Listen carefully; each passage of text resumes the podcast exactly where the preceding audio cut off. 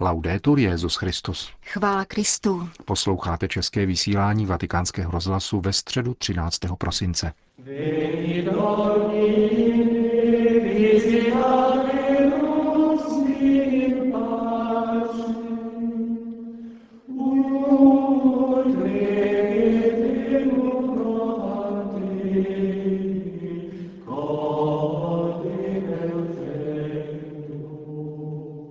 V zaplněné vatikánské aule Pavla VI. se konala generální audience. Byla uvedena čtením z Janova Evangelia, které popisuje zjevení z mrtvých vstalého pána učedníkům prvního dne v týdnu. Papež František pokračoval v cyklu katechezí přerušeném před dvěma týdny. Cari fratelli e buongiorno. Drazí bratři a sestry, dobrý den. Riprendendo il cammino di catechesi sulla messa, oggi ci chiediamo, ma perché andare a messa la domenica? Navážeme na cyklus katechezí o mši a položíme si dnes otázku, proč jít v neděli na mši. Nedělní slavení Eucharistie je středem života církve. My křesťané přicházíme v neděli na mši, abychom se setkali se vzkříšeným pánem, či lépe řečeno, abychom jej nechali potkat nás, naslouchali jeho slovu, živili se u jeho stolu a stávali se tak církví, totiž jeho mystickým tělem žijícím ve světě. Lo hanno compreso fino a prima ora i discepoli di Gesù? Tak tomu již od začátku rozuměli Ježíšovi učedníci, kteří slavili eucharistické setkání s pánem v den, který židé nazývali prvním dnem v týdnu a římané dnem slunce, protože toho dne Ježíš vstal z mrtvých, ukázal se učedníkům, rozmlouval s nimi a daroval jim ducha svatého, jak jsme slyšeli v biblickém čtení. Také velké setkání ducha o letnicích nastalo v neděli, 50. den po Ježíšově zmrtvých vstání. Z těchto důvodů je pro nás neděle svatým dnem, který je posvěcen slavením Eucharistie, živou přítomností páně mezi námi a pro nás. Mše je tedy tím, co uskutečňuje křesťanskou neděli. Křesťanská neděle se točí kolem mše. Čím by byla pro křesťana neděle, v níž by chybělo setkání s pánem? Ci sono comunità cristiane che purtroppo non possono godere della messa ogni domenica.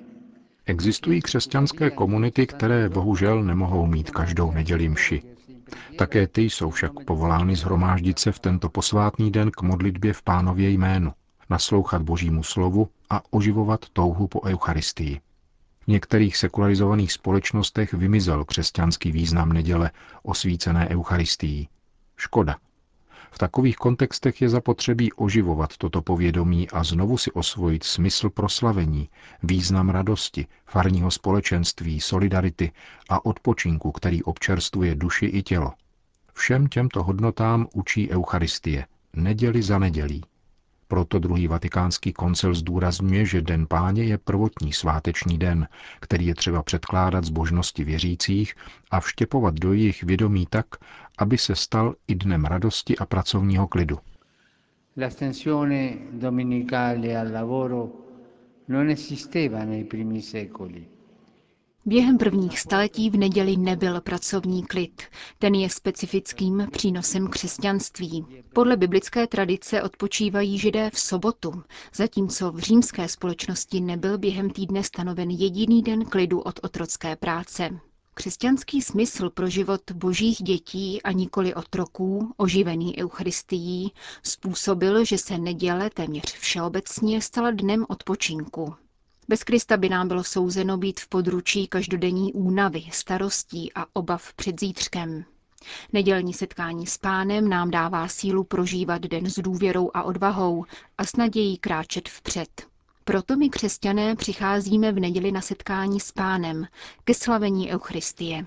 La comunione eucaristica con Gesù, risorto e vivente in eterno, anticipa la domenica senza tramonto. Eucharistické společenství s Ježíšem, z mrtvých vstalým a živým na věky, předjímá neděli, která nebude mít konce a kdy nebude již námahy a bolesti, ani smutku a slz. Nýbrž pouze radost z plného života s pánem navždy. Také o tomto blaženém spočinutí mluví nedělní mše, když nás učí, abychom se v týdenním zhonu svěřovali rukám nebeského Otce. Co můžeme odpovědět tomu, kdo tvrdí, že chodit na mši včetně neděle je k ničemu, protože důležité je žít dobře a mít rád blížního? Je pravda, že kvalita křesťanského života se poměřuje schopností mít rád, jak řekl Ježíš. Podle toho všichni poznají, že jste moji učedníci, budete-li mít lásku k sobě navzájem. Jak bychom ale mohli praktikovat evangelium, kdybychom k tomu neděli za nedělí nečerpali energii z nevyčerpatelného zdroje Eucharistie? Nepřicházíme na mši, abychom něco dávali Bohu. Nýbrž, abychom od něho přijímali to, čeho je nám opravdu zapotřebí. Připomíná to modlitba církve, která se obrací k Bohu takto. Ty nepotřebuješ naši chválu, ale zahrnuješ nás svojí láskou, abychom ti vzdávali díky. Naše chvalospěvy neumocní tvoji velikost, ale vymohou nám spásnou milost. In conclusione, perché andare a messa la domenica? Závěrem, proč tedy přicházet v neděli na mši? Nestačí odpověď, že je to církevní přikázání. To nám pomáhá opatrovat tuto hodnotu, ale samotné nestačí.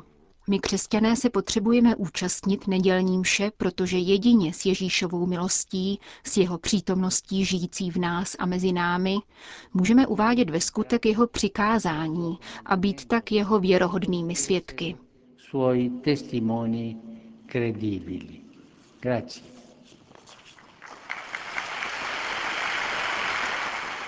Končil svatý otec svou pravidelnou středeční katechezi. Po společné modlitbě odčenáš Petrův nástupce udělil všem apoštolské požehnání. Domino vobiscum. Et con spiritu tuo. Sit nomen Domini benedictum. Et soc nunque usque in seculum. Aiuterium nostrum in nomine Domini. Qui fecit celum et terram. Benedicat vos, omnipotens Deus, Pater et Filius et Spiritus Sanctus. Amen. Další zprávy. Vatikán.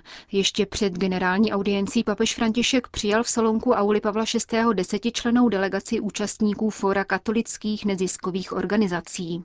Fórum združuje Federaci dobrovolnických združení křesťanské inspirace, Světový svaz katolických ženských organizací a další instituce. Petrův nástupce je vyzval, aby spolupracovali v duchu společenství s jinými katolickými institucemi a zástupci svatého stolce, a to na znamení úsilí katolické církve o budování stále spravedlivějšího a solidárnějšího světa. Oceňuji úsilí, s jakým přinášíte světlo Evangelia na různé periferie našeho světa, abyste hájili důstojnost člověka, podporovali všestranný rozvoj národů a vycházeli vstříc hmotným i duchovním potřebám mnoha členů naší lidské rodiny. Řekl římský biskup zástupcům neziskových organizací, které se inspirují katolickým učením. Vatikán.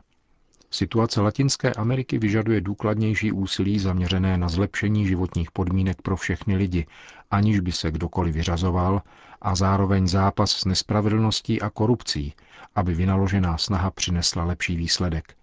Píše papež František v poselství zaslaném na konferenci k 25. výročí založení nadace Populorum Progressio pro Latinskou Ameriku, která probíhá v Římě.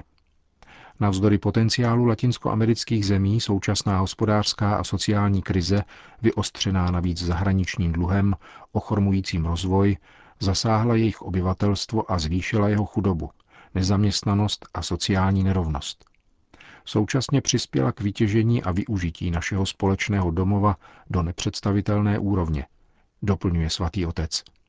Jak připomíná zmíněná nadace založená jeho předchůdcem svatým Janem Pavlem II., uskutečnil v latinskoamerických zemích téměř 4,5 tisíce projektů, vedoucích ke zlepšení životních podmínek domorodých národů, míšenců a afroameričanů. Papež František v poselství varuje před současnými ekonomickými vzorci, které staví do středu pouze bůžka peněz a požaduje společné nasazení, díky kterému by se skartovaní, tedy chudí latinoameričané, stali skutečným zdrojem, přinášejícím prospěch nejenom jednotlivým zemím, nýbrž celému lidstvu. Hleďme na Kristovu tvář v každém marginalizovaném bratru a sestře z latinskoamerických národů a následujme tak příkladu, který nám zanechala svatá Teresa z Kalkaty – vyzývá svatý otec v závěru poselství, kterým pozdravil nadaci Populorum Progressio pro Latinskou Ameriku. Rozsáhlou amazonskou oblast latinskoamerického kontinentu čeká za dva roky mimořádná biskupská synoda, vyhlášená papežem Františkem letos v říjnu. Cílem je hledat nové cesty evangelizace pro domorodá amazonská etnika. Zároveň se však církev touží uceleně vyslovit k sociální problematice a ochraně životního prostředí v amazonském pralese. Zdůraznil pro naše mikrofony kardinál Lorenzo Baldisseri, generální sekretář biskupské synody. Papež František do Amazonie zavítá 19. ledna v rámci apoštolské cesty do Peru. A Puerto Maldonado il Santo Padre metterà il piede per la prima volta come Papa in Amazonia. Puerto Maldonado svatý otec poprvé jako papež vkročí do Amazonie a setká se s místními etniky. Od tohoto setkání se pak budou odvíjet další v rámci přípravy na synodu. Jisté je, že je třeba vyslechnout národy žijící v Amazonii, abychom k synodě došli s dostatkem materiálu, který by vydal na programový dokument. Je velmi důležité zaměřit pozornost na Amazonii. Církev má nástroje k tomu, aby to učinila. A podle mého názoru je to nejenom její poslání, níbrž také povinnost. A to občanská a sociální. Uvedl kardinál Lorenzo Baldisseri. Vatikán. Jako již vícekrát vyvolala papežova slova ostrou reakci. Řeč je o konci pozemského života, v souvislosti s kterým František nedávno vyzval k pokojné diskusi. Papežův poukaz na možné ukončení vehementní terapie a vůbec na přiměřenost léčby byl v mediálním kontextu milně interpretován, či dokonce vnímán jako schvalování eutanazie nebo asistované sebevraždy. Něco takového není pravda, zdůraznil pro vatikánský rozhlas italský kardinál Gualtiero Bassetti. Arcibiskup umbrijské Perugie a předseda italské biskupské konference se vyslovil na okraj diskuse o biologické závěti v italském senátu.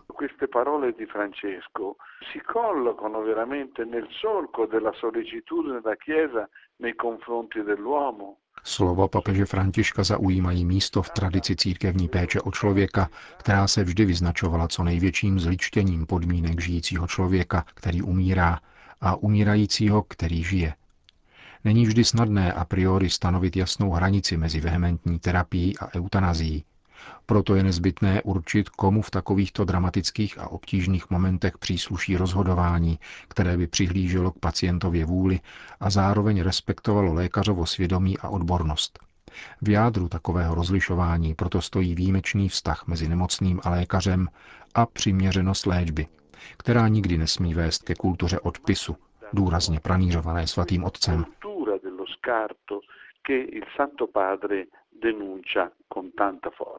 Umírání je okamžikem, kdy se člověk dostává na hranice vlastní existence, zakouší slabost a potřebu důvěřovat druhému, včetně druhého s velkým D, kterým je Bůh, pokračuje kardinál Bassetti.